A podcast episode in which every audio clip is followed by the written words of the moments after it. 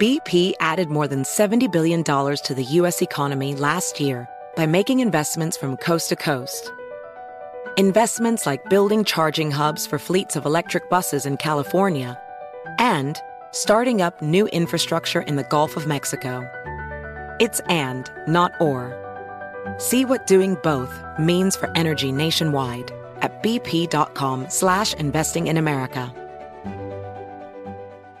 Discover BetMGM, the betting app sports fans in the capital region turn to for nonstop action all winter long. Take the excitement of football, basketball, and hockey to the next level with same game parlays, exclusive signature bets, odds boost promos, and much more. Plus, now you can sign in, place bets, and manage your cash balance under the same BetMGM account in DC, Maryland, and Virginia. With the same username and password throughout the DMV, it's never been easier to play with the king of sportsbooks. Download the BetMGM app today. BetMGM is an authorized gaming partner of the NBA and an official sports betting partner of the NHL. BetMGM and GameSense remind you to play responsibly and offer resources to help you make appropriate choices. Please gamble responsibly. BetMGM.com for terms and conditions. Must be 21 years of age or older to wager. Washington, D.C. only. Please gamble responsibly. Gambling problem? Call 1 800 Gambler.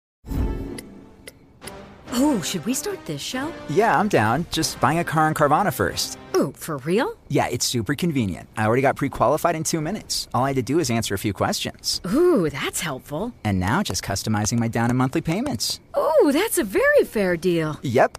Boom. Just bought a car. And you get to take me to the Carvana vending machine in a couple days to pick it up. Ooh, I'm kind of busy. Visit Carvana.com to finance your next car. Financing subject to credit approval. Pure Talk believes in American values and that free should mean exactly that. Free. Switch to Pure Talk today and get a free Samsung 5G smartphone. Qualifying plans start at just 35 bucks a month for unlimited talk, text, and 15 gigs of data and a mobile hotspot. Just go to puretalk.com slash Jesse and claim your eligibility for your free brand new Samsung 5G smartphone. Again, go to puretalk.com slash Jesse to switch to my cell phone company, Pure Talk.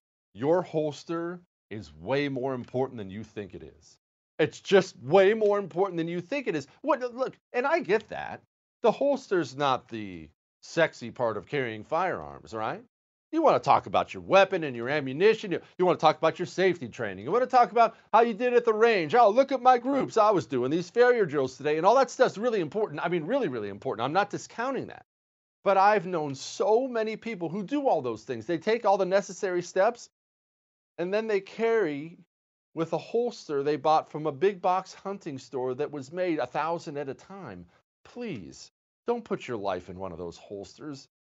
You need to trust Northwest Retention Systems because it's all custom made gear. It's the only thing I carry around.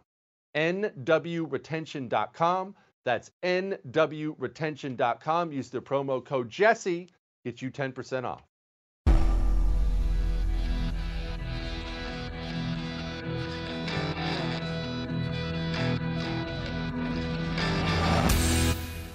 This is the Jesse Kelly Show.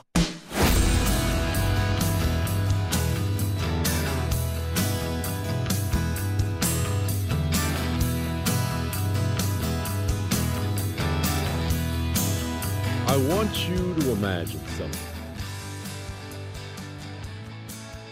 I want you to imagine you left your friends on a deserted island. Deserted's a strong way to put it. They're not in civilization, they're with a bunch of Indian tribes.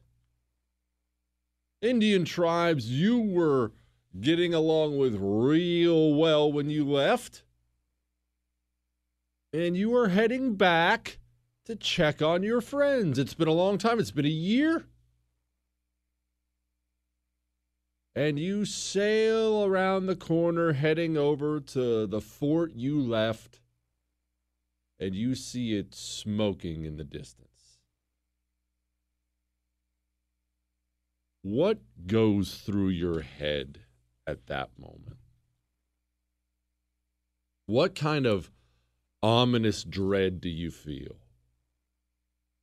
And like we talked about yesterday with the Columbus story that we're obviously continuing today, it's the mystery of it, right? What am I going to find? We'll get back to that. Where we left off yesterday, I am not recapping everything. If you want the first part of our very rare two part episode, I hardly ever do that. I rarely do a two part history thing. I just don't like it, but there's so much here. To be frank, I'm not 100% sure I'm going to finish everything today, depending on how distracted I get. but if you want the first part of this little Christopher Columbus 30,000 foot view recap we're doing, you're going to have to go back to yesterday. I'm not recapping it. There's too much to get to and too many news stories actually today. Believe it or not, I'm going to address some political news. I know this is wild. I don't want to step out of the norm here, Chris. We have we have listener emails. We have new podcast reviews. We have all kinds of stuff. So if you want the Christopher Columbus recap, you got to go find it yourself. I'm not doing that. He has three ships now the Nina, the Pinta, and the Santa Maria. Remember, the Santa Maria was the biggest? The Pinta didn't want to be there. They were forced to be there. King and Queen. Hey, Pinta and your crew, guess where you're going? West. No, I realize we don't know what's west. Yeah, that sucks. Anyway, you're still going west. Good luck. And they set off. There's there are a million billion different things written about Columbus. And people have gotten to the point this is what happens with popular historical figures or popular history stories. You feel the need to write something or maybe you maybe that's how you make your living is writing something.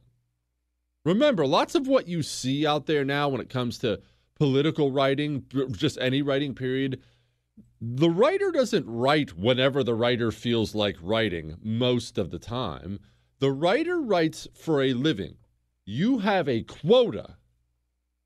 I'm grateful I don't have a job like that, but because I hate writing. But if you're, you know, a columnist for one of these big conservative publications or any big news outlet, but you don't just, I don't feel like it this week. There's just nothing I'm passionate about. Check back with me next week. No, you have to write something. And that's part of the problem. History suffers through the same thing. How many people have written something about Christopher Columbus? How many books? If I would, I haven't done this, but if I were to look on Amazon.com right now for Christopher Columbus books, how many would I find before I ran out? Exactly. A lot. So they feel the need to offer, oftentimes, an alternate view of what was what happened. Because there's nothing new to write, right? It's the story of Christopher Columbus. We know what happened. So much of it was written down. We have we have written things. We have testimony. We have we have eh, eh, overwhelming amounts of evidence on it. Chris said there's over 1,000, over 1,000 books. Exactly. With over a thousand books written on it, you're a professor or a writer and you're specializing in that period and maybe you need a little extra cheddar cheese. Maybe your contract said you have to write a book. Okay. Professor chris you have to write a christopher columbus book. What do you write that hasn't been written it's all been written. The story hasn't changed in, oh, 500 years, give or take. So they start to change the history of it to offer a new perspective. They're just trying to sell books. And then that catches on and then that gets that gets taught in schools. One of the things I've heard so much about Columbus, which is blatantly false if you actually read a lot on it, is that Columbus didn't really realize that this was going to end up being so big. That is completely wrong. He knew this was gigantic. He knew taking three ships, sailing them into the unknown west was a humongous risk and potentially a humongous reward. He knew for a fact this was feast or famine, baby, big time. I'm going to be a god of history or I'm going to die ugly in a month or two. He knew that for a fact. They point west, they sail off. Columbus is watching now. Now, when you're on these ships, you're in the middle of the ocean, you have to constantly measure how far you've gone. And what you're measuring for is not where you're going. You would be doing that if you had a destination, if you're Christopher Columbus. But since you have no idea how far you have to do, go, you can't do that. What you're doing, if you're Christopher Columbus, is measuring how far you've gone against the rations you have because at some point in time you reach the point of no return and you either have to turn back around today or we'll starve to death before we get back to Spain or we sally forth and there is no point in turning around after that they're out there for a while they keep going the point of no return gets there. They keep going. The crew of these ships, understandably apprehensive right now and start to get restless. And we need to talk about this for a moment because this is going to come back into play time and time and time and time again today. Who chooses to be on a ship like this back then? I mean, ships today.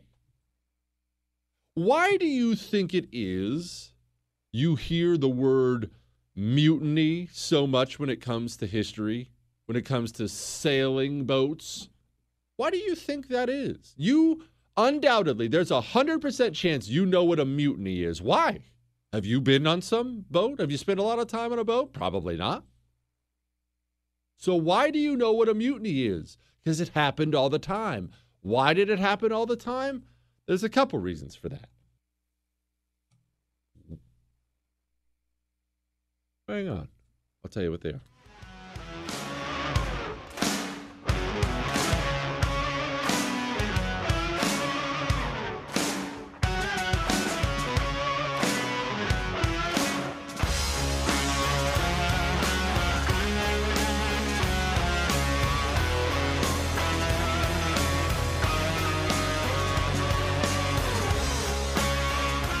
Home Title Lock can save you from being evicted from your home.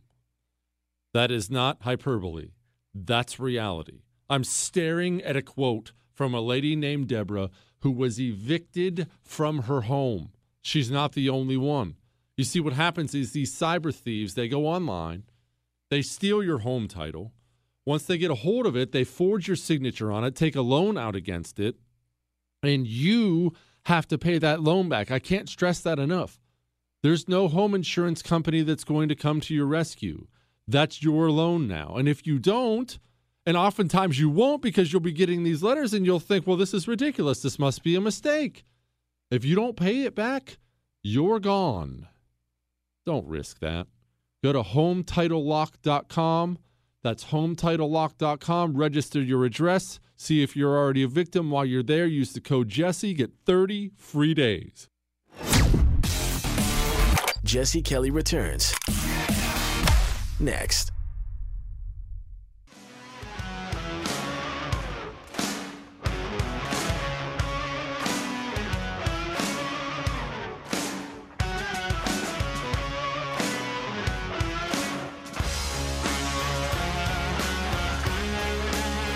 Why do you know what a mutiny is? Why does it happen so often? You know what it is. One, everything on the ocean especially back then, but my goodness, even still today, it's not as if it's a safe, cuddly place. Everything back on the ocean, when you're on a sailboat back then, everything is life and death. The captain makes life and death decisions all the time. And if you have a weaker captain, if you have a subversive crew member or two, it doesn't take much to convince people you're going to die unless you mutiny. That's why the punishments for mutiny are so severe. It takes a lot to try to scare somebody out of doing one. That's one. The second reason, and this is the part that's going to come into play a lot today who goes on a ship like this? I'm undoubtedly going to offend a lot of people with some generalizations I make today. Let me just say before I go into that if you get offended, I don't care. I am not interested at all. Buck up, Buttercup. Don't care. The type of man who hops on a sailing ship and points it west for a life of grinding work, endless danger, is the type of man who's going to be difficult to rule over. I'm not insulting that man either. He's going to be very good at some things and very bad at other things. Do you think an order following family man who dotes on his wife and kids and the kind of guy you'd want teaching your Sunday school class. Do you think that's the type of person who volunteers to hop on a Spanish ship and sail off the end of the world? It's not. And I'm not insulting the family man and I'm not insulting the sailor. That's a difficult man to control. That's a man who is chosen Maybe God made him that way. Maybe his, maybe his parents made him that way. Maybe a mixture of both. That's a man who has chosen a life of danger on purpose. And there's something else. Remember, I talked about the grinding work? There's a good chance on a sailing vessel, there's a good chance you're going to have some real idiots and some criminals on there because life is so hard, you're not often getting the cream of the crop in society. Now, lots of times the captains were, the officers on the ships were. They're paid well, high rewards in the end. But what 25, 30 year old man is going to volunteer for that kind of risk and that kind of hardship? Oftentimes, a man without better options. Period. No different than the crappy jobs out there today. I went to Taco Bell last night. Full disclosure, I went to Taco Bell after I got done doing my TV show. Did radio, TV, went to Taco Bell, placed the simplest order in the history of mankind, got home, and it was all wrong. All of it. And I was obviously mad because it was dinner time, but not that mad and didn't hang on to it that long. Why? Who do you think works at Taco Bell? People without better options. Either a young person on, in their first job, or if not a young person, someone else who, for whatever reason, doesn't have better options. Again, if that's offensive to you, I don't care. That's a fact. That's what you're getting on these ships. Therefore, as you're going to see throughout the rest of our tale today, they can be difficult men to keep a handle on. They can be cruel. It's a cruel life. Cruel lives oftentimes produce cruel people. Keep that in mind. Crew, the crew is getting unruly. However, Columbus was a bit of a firm captain, and boy, is that putting it nicely. He wasn't a vicious, hideous tyrant of a captain, but he wasn't soft. He was hard on his men. And you had to be. And on and on they went. And finally, and this skill, this will give you a, a brief window into why Columbus ended up having so many of the problems he had. You know I'm a Columbus fan. You know I admire the bravery, but understand this we are going to talk about some of the ugly stuff today because I don't believe in sugarcoating any of it. I don't do white guilt history, but I don't do apologize for this or that history. I just tell you what happened and what I can understand and what I can't. Little things like I'm about to tell you, they matter a lot. Columbus before he set out, you remember he had this big deal with the crown, with the royalty of Spain. They were going to give him everything Admiral of the Seas, one eighth of everything. It was, he had a long list of stuff. So over the top, they initially rejected it, but they eventually bowed to it. Another thing they agreed to was as like a little bonus whoever the person is, no matter their rank, whoever the person is on one of these vessels who spots land first will have a pension for life. Think of that opportunity when you're living the hard life of a sailor, 20, 25, 30 years old. Obviously, life hasn't been that great for the most part. A pension for life? Christopher Columbus, as the story goes, sees a light at 2 a.m. one night out in the distance. Looks almost like a candlelight. Now, in his defense, he calls a couple guys up there to confirm what he's looking at. One of them does, one of them doesn't. The next day, one of the normal average dudes spots land Land ho! I'm sure that's not what he said. I'm sure they were speaking Spanish or Portuguese or whatever, but Spots Land calls it out. Now, just skipping forward a little bit here, Columbus laid claim to that lifetime pension instead of letting one of his guys have it. Brother, even if you were the one who saw it first, you're the leader. You let your guy have that, and that spreads throughout the crew. Reward the people under you for their hard work, and they will continue to reward you.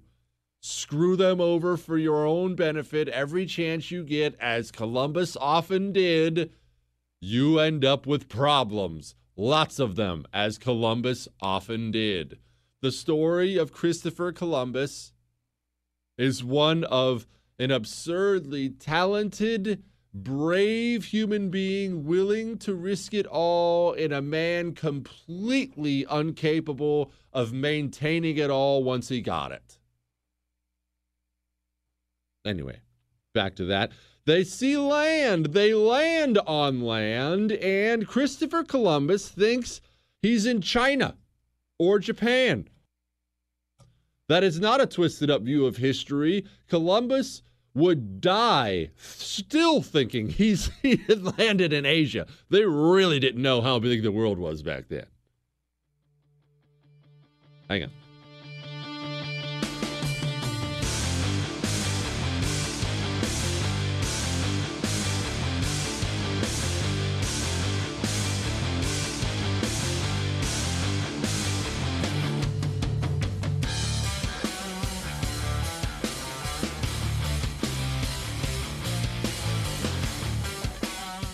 Sleeping well every single night changes everything. It changes everything. I can't describe how much better I feel now, now that I'm off the cycle. And you know what I mean when I say the cycle not sleeping one night, then not sleeping the next night, then not sleeping the next night. And finally, when your body's about to shut down, you grab a sleeping pill and you pop it and you sleep 19 hours. You wake up, you feel better than you did the day before, but not okay. And then you're back to another two or three. Stop that. Go get an ebb sleep and get real sleep without a special pill without a special pillow. Natural Sleep. It's a wearable device. It applies cooling to your head, calming your thoughts, and giving you real sleep. Tryebb.com slash Jesse. That's tryebb.com slash Jesse. Use the promo code Jesse at checkout, 25 bucks off.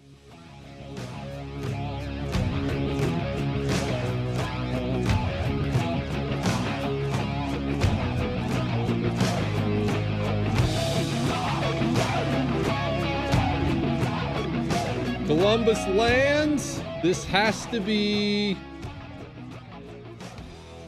I wish I could have seen it. I'll put it to you this way. I wish I could have seen the look of excitement on everyone's face when they even see land, let alone get to it. Forgetting about the fact they thought they'd landed on China or Japan, you're alive. Remember, they were in the middle of ocean. You're alive and you're standing on land. And clearly, it's, it's you know, clearly you know you're going to have water and food. This is good. This is a moment I wish I could have seen. Talk about what naked joy looks like. Speaking of naked, the Indians come on out. Contrary to popular belief, this could not have gone better at first. We will get to the rest later. The Indians were naked as the as jaybirds, which obviously the Spanish considered to be a little weird, but the Spanish they were in the colonial game. They were used to dealing with tribal peoples around the world. It's not as if they'd never seen a naked native before, and let's be honest, when you've been in the middle of the ocean as a dude for a month, it probably wasn't the end of the world when you see some naked Indian chicks come out. What, Chris? It's true. But they did they got along very, very well. We're in the Bahamas at this point, if you'd like to know where he landed. Specifically, if you'd like to know, I don't know. And here's why it's funny. When you're an explorer, when you're and remember this was something common. I mean, not, it's not like there were a bunch of people doing it but the explorers all knew how this game was played back then. When you're charting new territories you're out there on the water you're figuring out what's what. You need to document things right? But you don't have to document everything. Wife shoots me a text Hey, what'd you have for lunch today? Oh, I had a salad. I don't necessarily have to say I had a salad before my double cheeseburger and fries. I'm kidding, that's a lie. But you know what I mean? You needed to document things for your own good so you can get back to where you're going and for the people who sponsored this. Remember, this is a sponsored trip paid for mostly by the, the royalty of Spain, some by Columbus himself, but mostly by the royalty of Spain. You have to give them some info, some documents. Not all the documents, though. Because what are you thinking if you're the king and queen of Spain? Nothing against them personally, but if Christopher Columbus comes back to you and he has meticulous detail of everywhere he went, the distances, how long it took him to get there, the specifics of this, the specifics of that. What you're thinking, if you're the king and queen of Spain, is, oh, nice. Well, now we don't need you the next time, now do we? I'll hand these documents to somebody who's a little bit less of a pain in the rear end and be rid of you. You always wanted to make sure you were needed. Always. That's why I encourage all these wives to cook. Quit, Chris. You can make jokes on the show. So when I say we don't know where on the Bahamas and where why nobody knows on the Bahamas, it's not because the records were lost. It's not because Columbus didn't take records. It's because he didn't necessarily put it down exactly. In the Bahamas. Begins to get to know the Indians, and I cannot explain this strongly enough. At first, this is a great relationship. The Indians are very interested in the Spanish. The Spanish are very interested in the Indians and things the Indians can offer. The Spanish are all about that gold life. You remember the Cortez expedition and everything else? Gold is always on the mind of Christopher Columbus. He's always asking the Indians wherever he goes about that. Where's the gold? Do you have any more gold? We'll trade you for gold. And they are trading with the Indians constantly. Here are these goods. Give me your goods. The Indians are offering voluntarily offering guide services now. They're learning each other's languages so we can start communicating better. Columbus is always asking them where he can find more gold. The Indians, whether they're honest about this or just trying to be coy about it, were always saying, "Oh, that's in a separate area. That's that's that's another island. That's down south. I don't know. That's south." But things are going well so well that he keeps bouncing around. Columbus goes to Cuba. Columbus goes to Haiti. Things are going well. Right about this time, a few major things happened. One, the Pinta. Remember the Pinta that was forced into service? The Pinta leaves without permission, without telling anybody. They look one day and the Pinta's just leaving. They do some signaling, there's no signaling back. And just to fast forward a little bit, the Pinta eventually comes back and nobody really knows. They, it, it appears, from what we can read, it appears they got fed up didn't want to be there, didn't want to follow Columbus anymore. You've been sitting there listening to the Indian tribes all tell you there's some place with tons of gold down south. It appears they really just took off and went to go look for themselves for a while. Again, remember, these are explorers. These are people who spend lots of time on a boat. These are people built differently. So that's one of the things that happens. Another thing that happens at this point is the Santa Maria, remember the biggest ship of the fleet, if you even want to call a three ship thing a fleet, the biggest ship in the flagship, they run it aground. It runs into the ground, and this is not 2020 where you have barges and tugboats and Coast Guard and things like that. You that, that's what fascinates me so much about this is the remoteness and the wildness and the danger of it. You run your sailing ship aground over here, goodbye. It's gone now. And this was the Santa Maria. Supposedly, Columbus cried because they had to unload everything off of it and say goodbye. So, how about that? The Nina, the Pinta, and the Santa Maria? Santa Maria made a one way trip. It never, ever, ever came home again. Would I cry, Chris? No, I wouldn't cry, but there are. I don't think I would cry. Here's, let me explain. I am, as everybody knows, I'm very unfeeling and cold and just don't have human emotions or morals or anything like that. However, the one thing, and this is really weird, I've had to say goodbye for various reasons to so many friends and things like that throughout my life. I can handle that stuff. It hurts. I can handle it. I actually get I don't know if you want to call it emotional because it's not as if I'm crying, but I get a little tug at me whenever I leave a place where I've lived. I mean, the actual apartment or house, which is odd because we moved 10 times in 10 years when I was a kid. We've moved across the country. I've moved my whole life. I've moved all, I've, I've lived all over the place. However, my first apartment when I got out of the Marine Corps, I still remember the day I moved out and everything was cleared out. And I looked around at the apartment and I thought, man, I had some cool times here. And then the same thing with our first house when we got married, sold the house.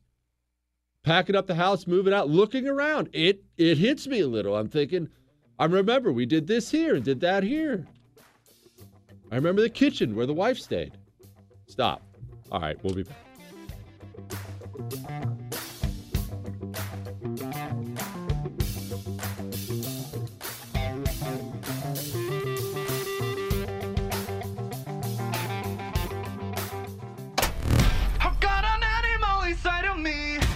Jesse Kelly. You're listening to The Jesse Kelly Show.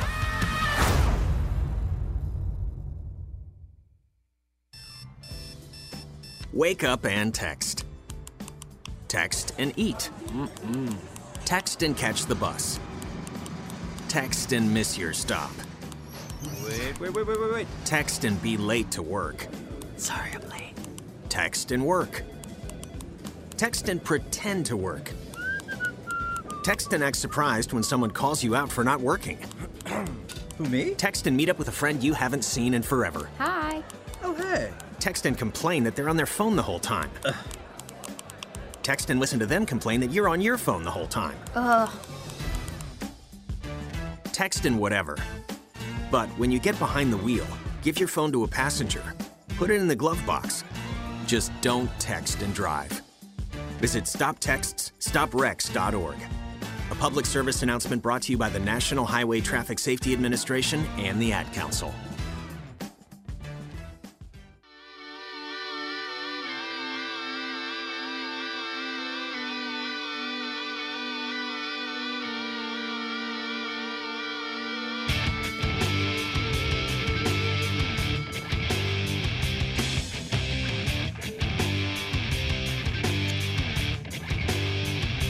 Three things.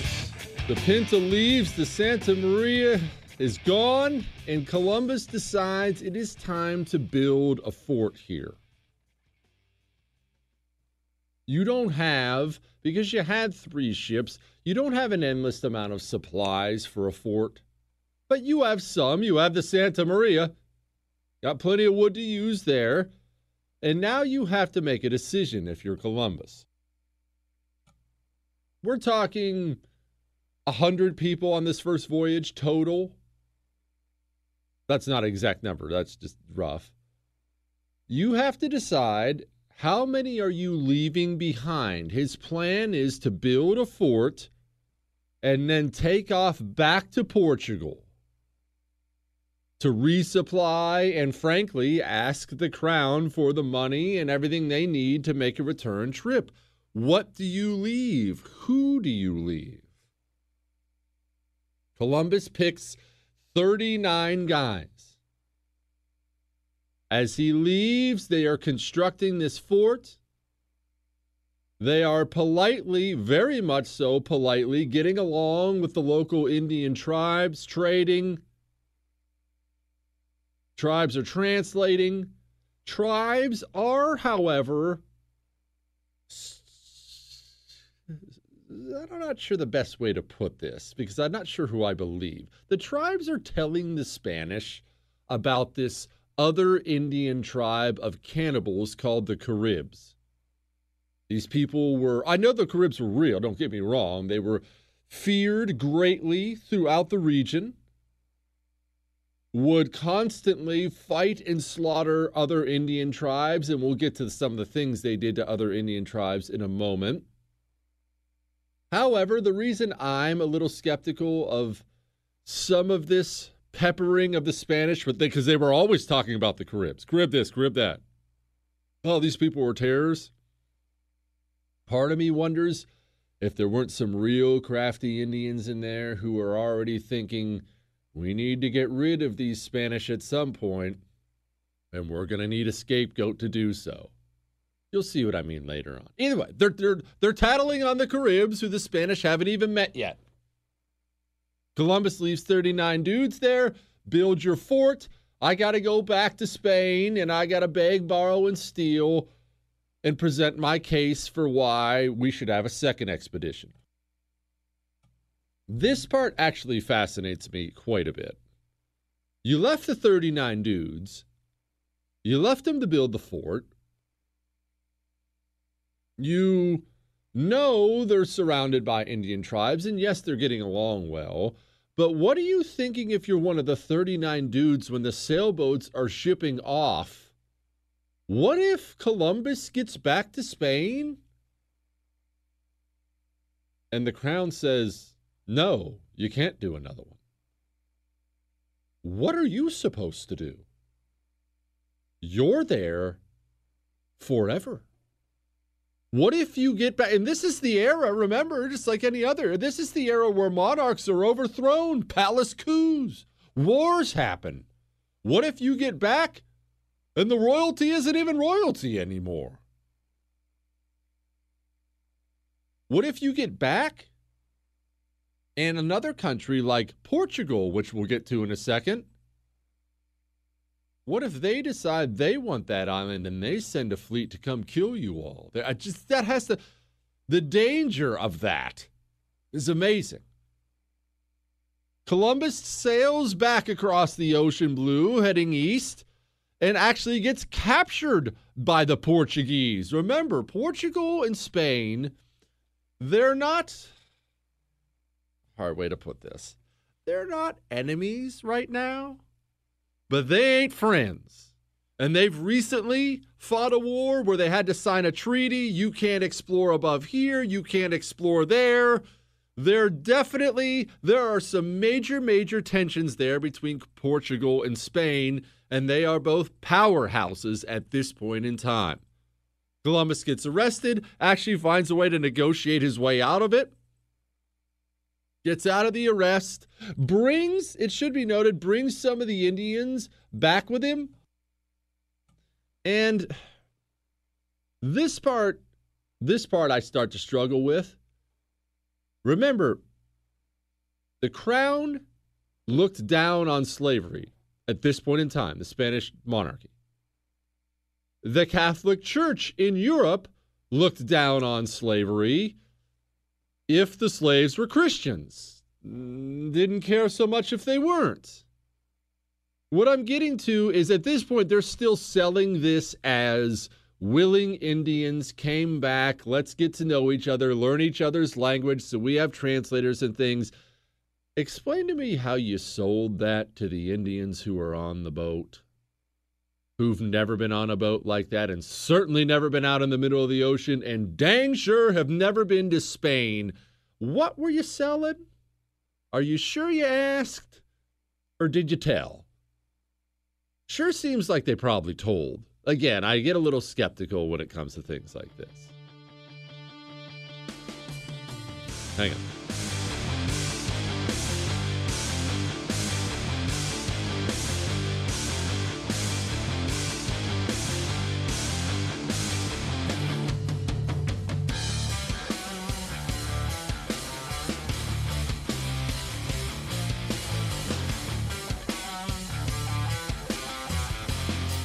One in three adults has prediabetes. One in three. That means it could be you, your football buddy, your football buddy, or you, your best man, your worst man, you, your dog walker, your cat jogger. While one in three adults has prediabetes, with early diagnosis, prediabetes can be reversed. Take the risk test at doihaveprediabetes.org. That's doihaveprediabetes.org.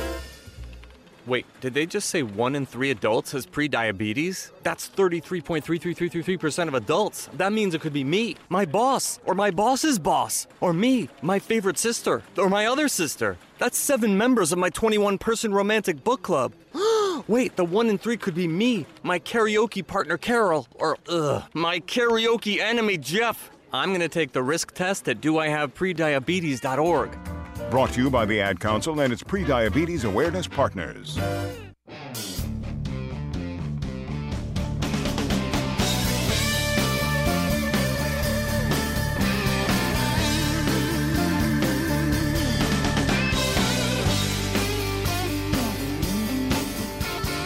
Columbus stands before the crown, has a bunch of gold, but a bunch is a strong way to put it. He didn't find these major gold veins he was trying to find. He had enough gold to pique the crown's interest.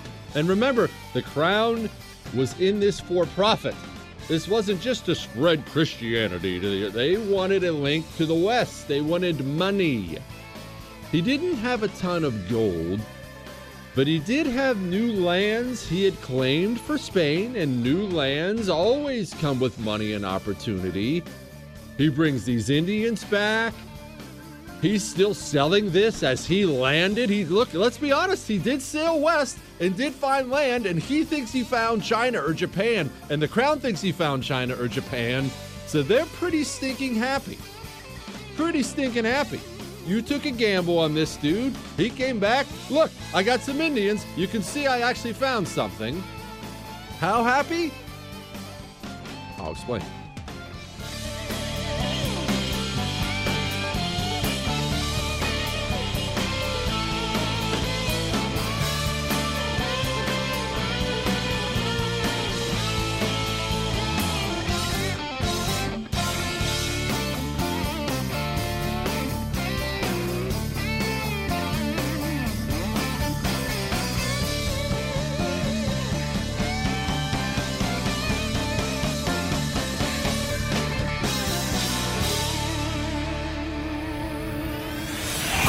Jesse Kelly Show.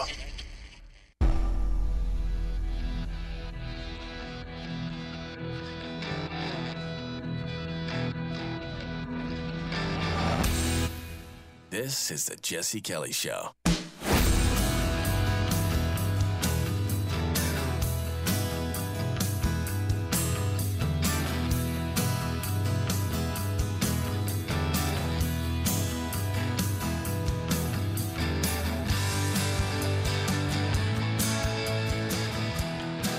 Columbus stands before the crown, gives an accounting of what he's done. The crown looks at Columbus and says, Oh, yeah, yeah, we need more of that.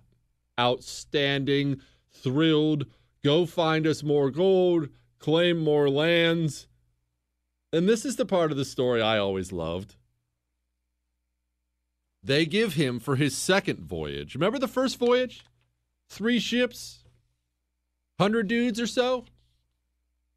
For his second voyage, they give him 17 ships and 1,200 people.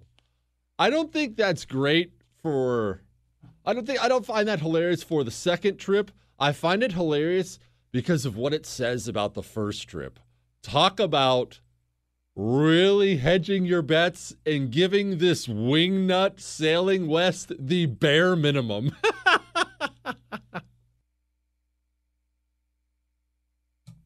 I mean, when you go from three ships and 100 dudes to 17 ships and 1,200, even Columbus had to look around and be like, wow, they really did not take that first one seriously. I gotta say. And when I say 1,200 men, 17 ships, just know that now we've taken on a whole new level of what Spain wants out of this. Spain now knows they've got something on their hands. These ships are packed full of soldiers, horses, war dogs. We'll get to that in a minute. But a lot more than that. They're packed full of craftsmen, you know, construction workers, builders, medical personnel, priests. You're packing these things to go not just explore, to go build a civilization. Obviously, construction materials, even nice things, wine and such, even though wine was actually fairly common back then. Like I said, they needed it to disinfect the water half the time. Trump, or Trump, Columbus sets sail, gets back. Gets back. He lands initially south of where he had landed the first time. Puerto Rico area, about 500 miles south. And this time, they get a little creeped out the first time they land on an island. Remember, virtually everywhere else they'd gone before on the first journey, they had been greeted practically on the beach, oftentimes on the beach by Indians, naked ones too, which is always a benefit. Stop. Been greeted by Indians on the beach. Hey, how you doing? Good to see you. Wow, you're white. Never seen that before. Very friendly thing. This time they land. There's no greeting. the Indians all appear to have fled to the interior of the island. They start digging through this island and they're seeing the remains of dead Indians all over the place. Finally, they find some living ones, and it's all women or children, and the male children have all been castrated. Remember those Caribs we were talking about? Turns out they were real. Very, very, very real. Columbus. Columbus has to move on. He's there to find new things, he's there to explore. Columbus has to move on. He goes to get on his ships, and the women and children of this island are so terrified, they're begging Columbus to take them along. Now, here is a problem. Here's a problem that I don't know has a great solution. What do you do in this situation if you're Christopher Columbus? I know what you're thinking. Almost undoubtedly, you're thinking, well, you bring in the women and children. Remember who's on these ships? Remember the type of men on these ships? Remember what's not on these ships ever? Other women? Do you think that's an accident or a tool of the patriarchy that historically women have not been on naval vessels?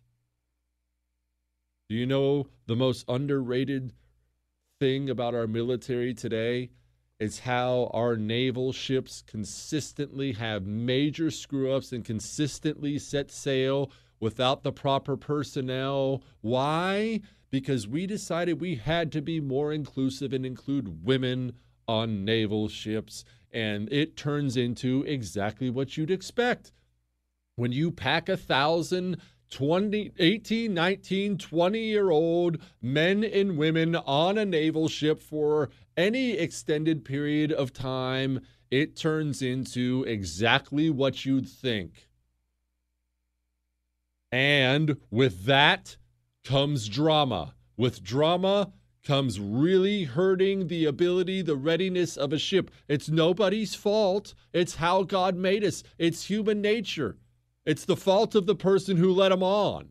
I'm not even blaming them. I don't care who you are, what the situation is. You take 10 20 year old women and 10 20 year old men and put them on a deserted island for about a week you're going to have things happening and you're going to then have tension and drama as jealousy and things unfold. We men, you women, we like each other. Why do you think God made women so annoying? Because they're so hot, it's the only thing that keeps them away sometimes. no seriousness. You're asking for trouble. Now you take, if you're Christopher Columbus, you have to consider this. And Columbus, we don't know how much his faith was genuine, but whose faith do you do know that is genuine that you can say 100%? Only God knows such things. Christopher Columbus considered himself to be a strict, devout Catholic, a devout man. He did. And very well could have been. We don't know. He wants to do the right thing and save these women. At the same time, you're going to bring a bunch of Indian women onto a ship? Huge savior savior complex thing going on there. You know the ruffians on the ship and let's not forget even Columbus would have looked down on these people as savages, beneath them, Boy, that situation's getting more and more dangerous by the second, isn't it? Columbus chooses to save some. I will tell you, I can't seem to find, I'm sure somebody's written about it out there. I can't seem to find exactly what the selection process was for who you chose to save and who you didn't choose to save, but even that would be interesting to see, right? You know what I'm thinking, the same thing you're thinking. Did they go through and pick the hottest chicks to save? And back to the moral dilemma should you have saved them? We may have to continue this tomorrow. History says probably not.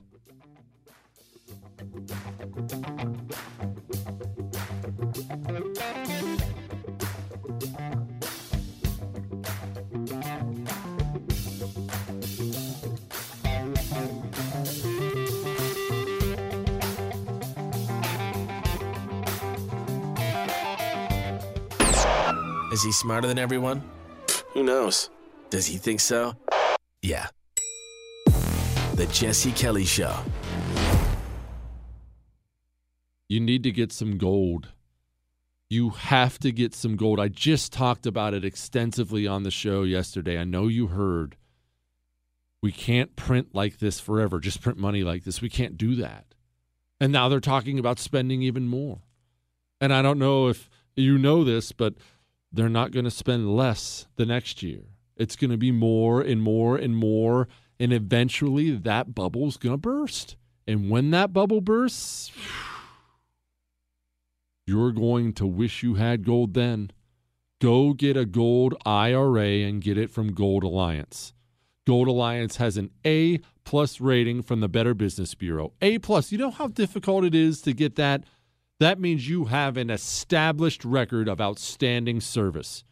Go to goldalliance.com slash Jesse. That's goldalliance.com slash Jesse. Go there now. Protect your financial future.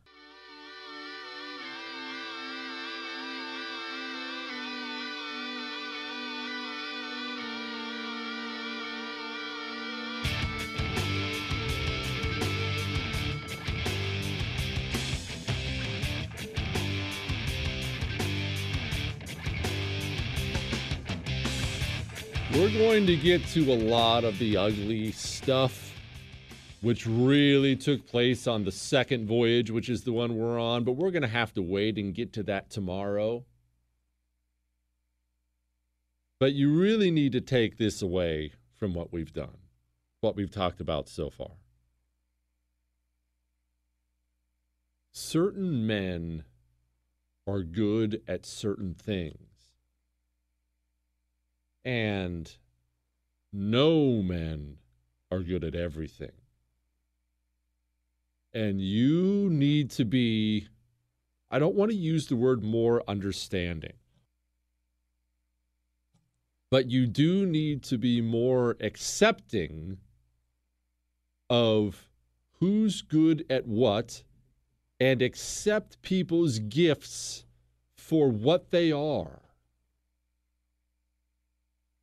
I want the world to be explored. I'm glad it was explored, I guess I should say. I'm glad there were men brave enough to get on a ship and point it west. However, I accept, as you should accept, there's a good chance the type of man who does that is not the type of man you want babysitting your children, checking in on your wife while you're out of town, guarding your money. There's a good chance the type of man who does that doesn't fit well in a settled, civilized society. And that's okay. To a point, obviously, you want to control all that. People are built differently. We're all made differently, good at some things, bad at others. That's why I don't get bothered with all the hate I get from the left and whatnot. It genuinely doesn't bother me. I, I understand I'm a jerk. I'm, I'm not. There's nothing I can do about that. That's how I am. Sometimes you need a jerk. Sometimes a jerk is necessary. Everyone isn't good at everything and everyone doesn't thrive in every environment. That's absurd. There are loners, there are social people. My accountant could never in a million years be my lawyer because he's a huge numbers nerd who enjoys looking at Excel spreadsheets. My lawyer could never be my accountant. There's no way you're going to get that guy to sit down in front of a computer and do that. And that's fine. One of them isn't better or worse than the other.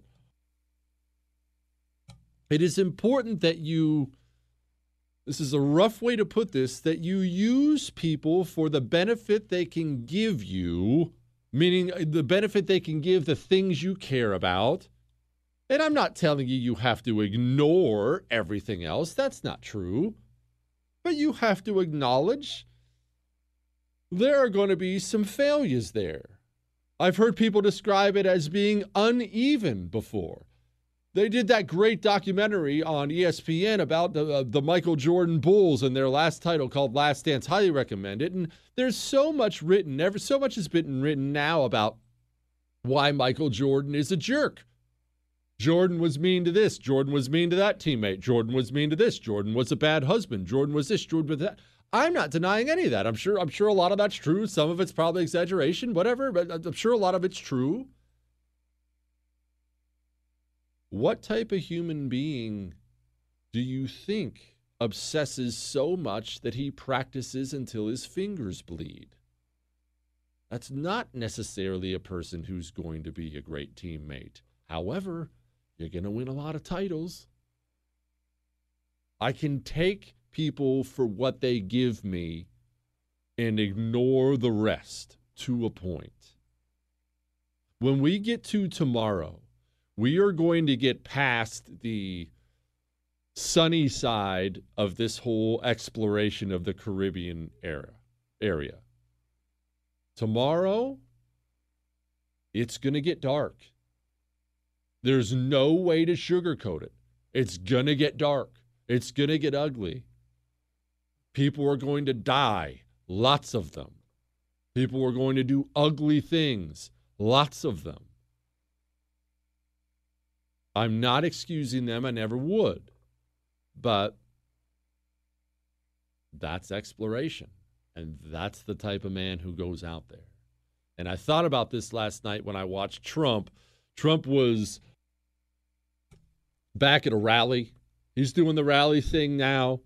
They've basically just screwed everything up with the COVID. They've they've disenfranchised people to the point now where people don't care about the coronavirus thing.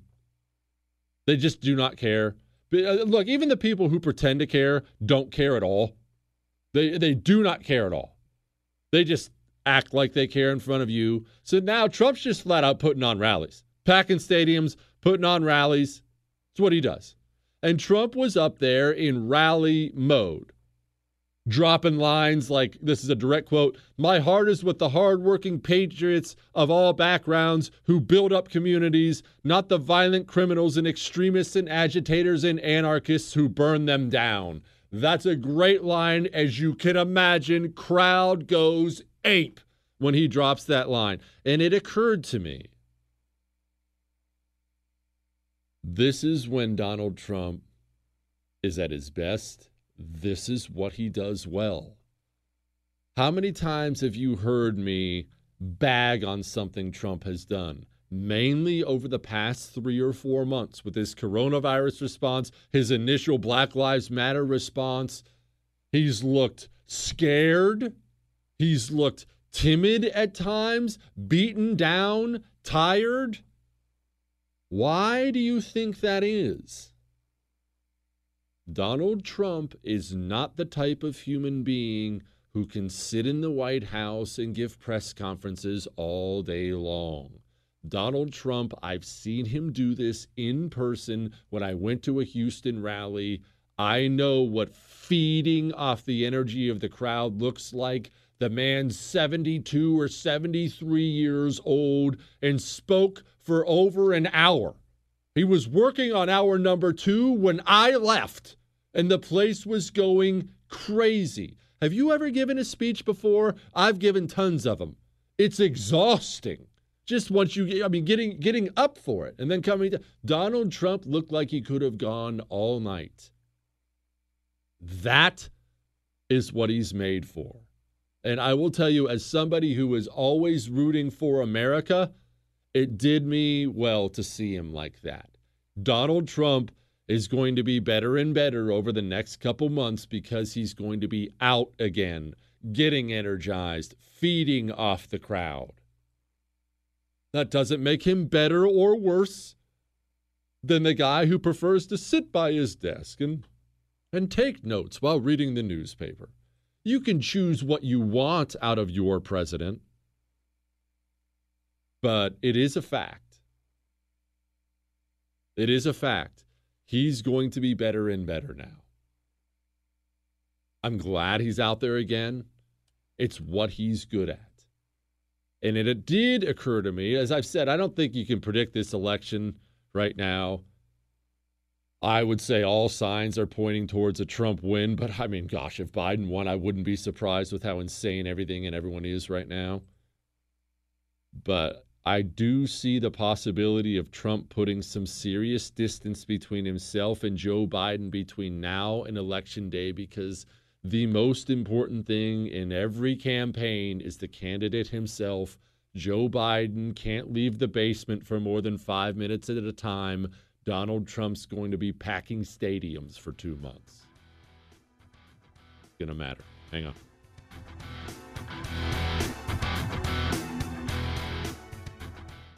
You don't have to dip forever. You know that, right? You don't have to smoke forever. And the reason I say it like that is I have been that guy. I, I've been that guy. I dipped for so long. And what would happen is I would decide I'm going to quit. Ah, it's bad for me. I'm going to quit. I'm a man. I don't need any help. I'm just going to quit cold turkey. And I would fail time and time and time again. I tried things like the patch. That didn't work. Gum, uh, sunflower seeds. I, I tried it all. It's just a matter of finding the right thing to help you quit. That's Jake's Mint Chew. Go, put in your dip. Just make sure it's Jake's Mint Chew. It's tobacco free. It's nicotine free. It's even sugar free. And I highly recommend, just a personal choice, I highly recommend their CBD pouches because it really helps take that extra edge off.